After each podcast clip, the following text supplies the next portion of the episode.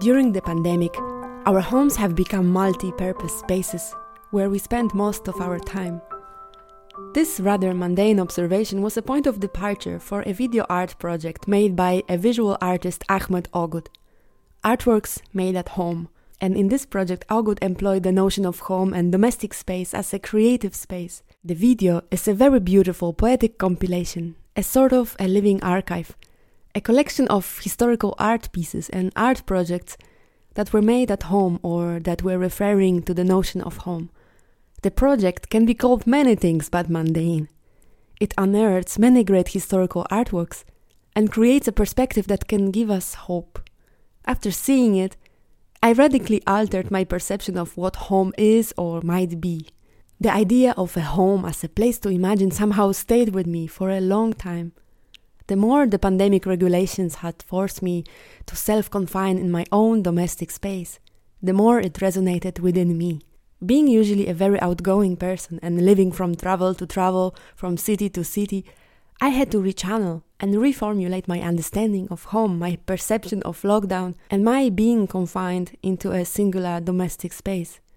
To survive both physically and mentally, I had to move away from the notion of home as self imposed solitary confinement into understanding it as a space and an opportunity to imagine, create, explore, and ultimately be free.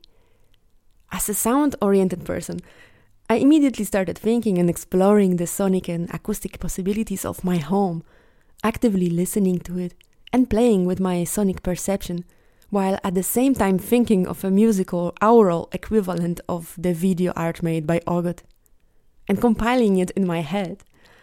This is when the idea and the musical project by Lucia Długoszewski instantly came to my mind.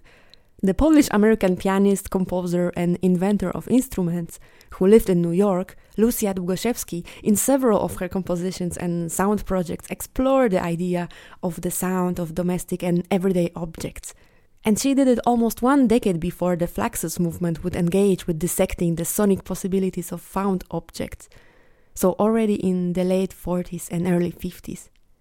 And when I started searching for the sounds Długoszewski might have used in the numerous iterations of her music pieces based on the sounds of everyday life, I have realized how many of them are now maybe not entirely obsolete, but definitely slowly disappearing from our lives and consciousness to reenact some of her music and sound ideas today would require from me some considerable effort if I were to recreate them.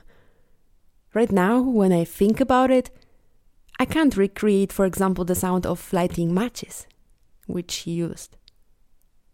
I do not have them at home. I have an electric stove and I don't use matches. The sound of a radio receiver. I use the internet to listen to the radio. I only have a radio in my car, or the sound of a typewriter. I am the lucky person who actually owns one, but I do realize that this is not a very common house object anymore. A sound of whistling tea kettle is also something rather from the past. So while Lucia Długoszewski explored the poetic potential of these various domestic sounds in her music and compositions, we would now consider them anachronistic and belonging to the past they are simply not with us anymore. So while some sounds of everyday objects are erased from our domestic soundscapes, another came in their place. And I wonder what Lucia Długoszewski would use today if she were still alive.